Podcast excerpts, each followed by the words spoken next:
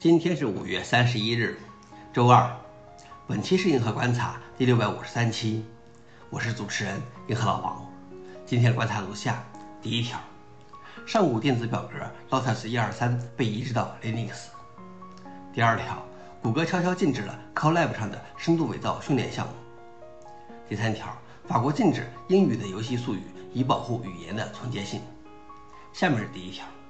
上古电子表格 Lotus 一二三被移植到 Linux。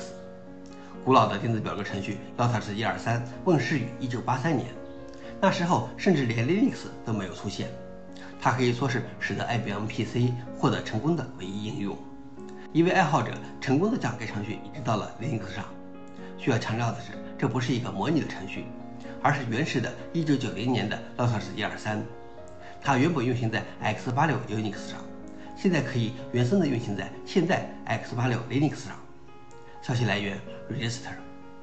老王点评：真是极客的乐趣。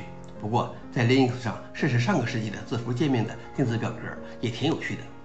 有没有用过 Lotus 一二三的人来举个手吧？第二条是谷歌悄悄禁止了 Colab 上的深度伪造训练项目。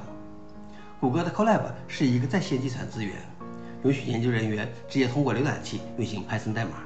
同时免费使用包括 GPU 在内的计算资源，因而它成为了训练机器学习项目，如深度伪造模型或进行数据分析的理想选择。深度伪造可以被训练成在视频片段上替换人脸，添加逼真的面部表情，使结果看起来很真实。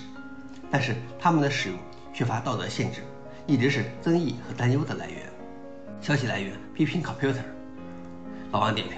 不过，我觉得更重要的是，应该有一种可以快捷的识别深度伪造视频的工具。最后一条是，法国禁止英语的游戏术语，以保护语言的纯洁性。法国官员正在继续他们长达几个世纪的战斗，以保护语言的纯洁性，全面修改了关于使用英语电子游戏术语的规则。法国文化部说，电子游戏领域充斥着英语，可能成为非游戏玩家的理解障碍。新规则规定。政府官员必须使用经批准的法语版本替代 esports、streaming 等词汇。有着数百年历史的语言监管机构法国学院在二月份曾警告称，语言退化绝不能被视为不可避免。消息来源：被曝。老王点评：法国人对自己的文字和文化做事的很，让我想起了最后一刻。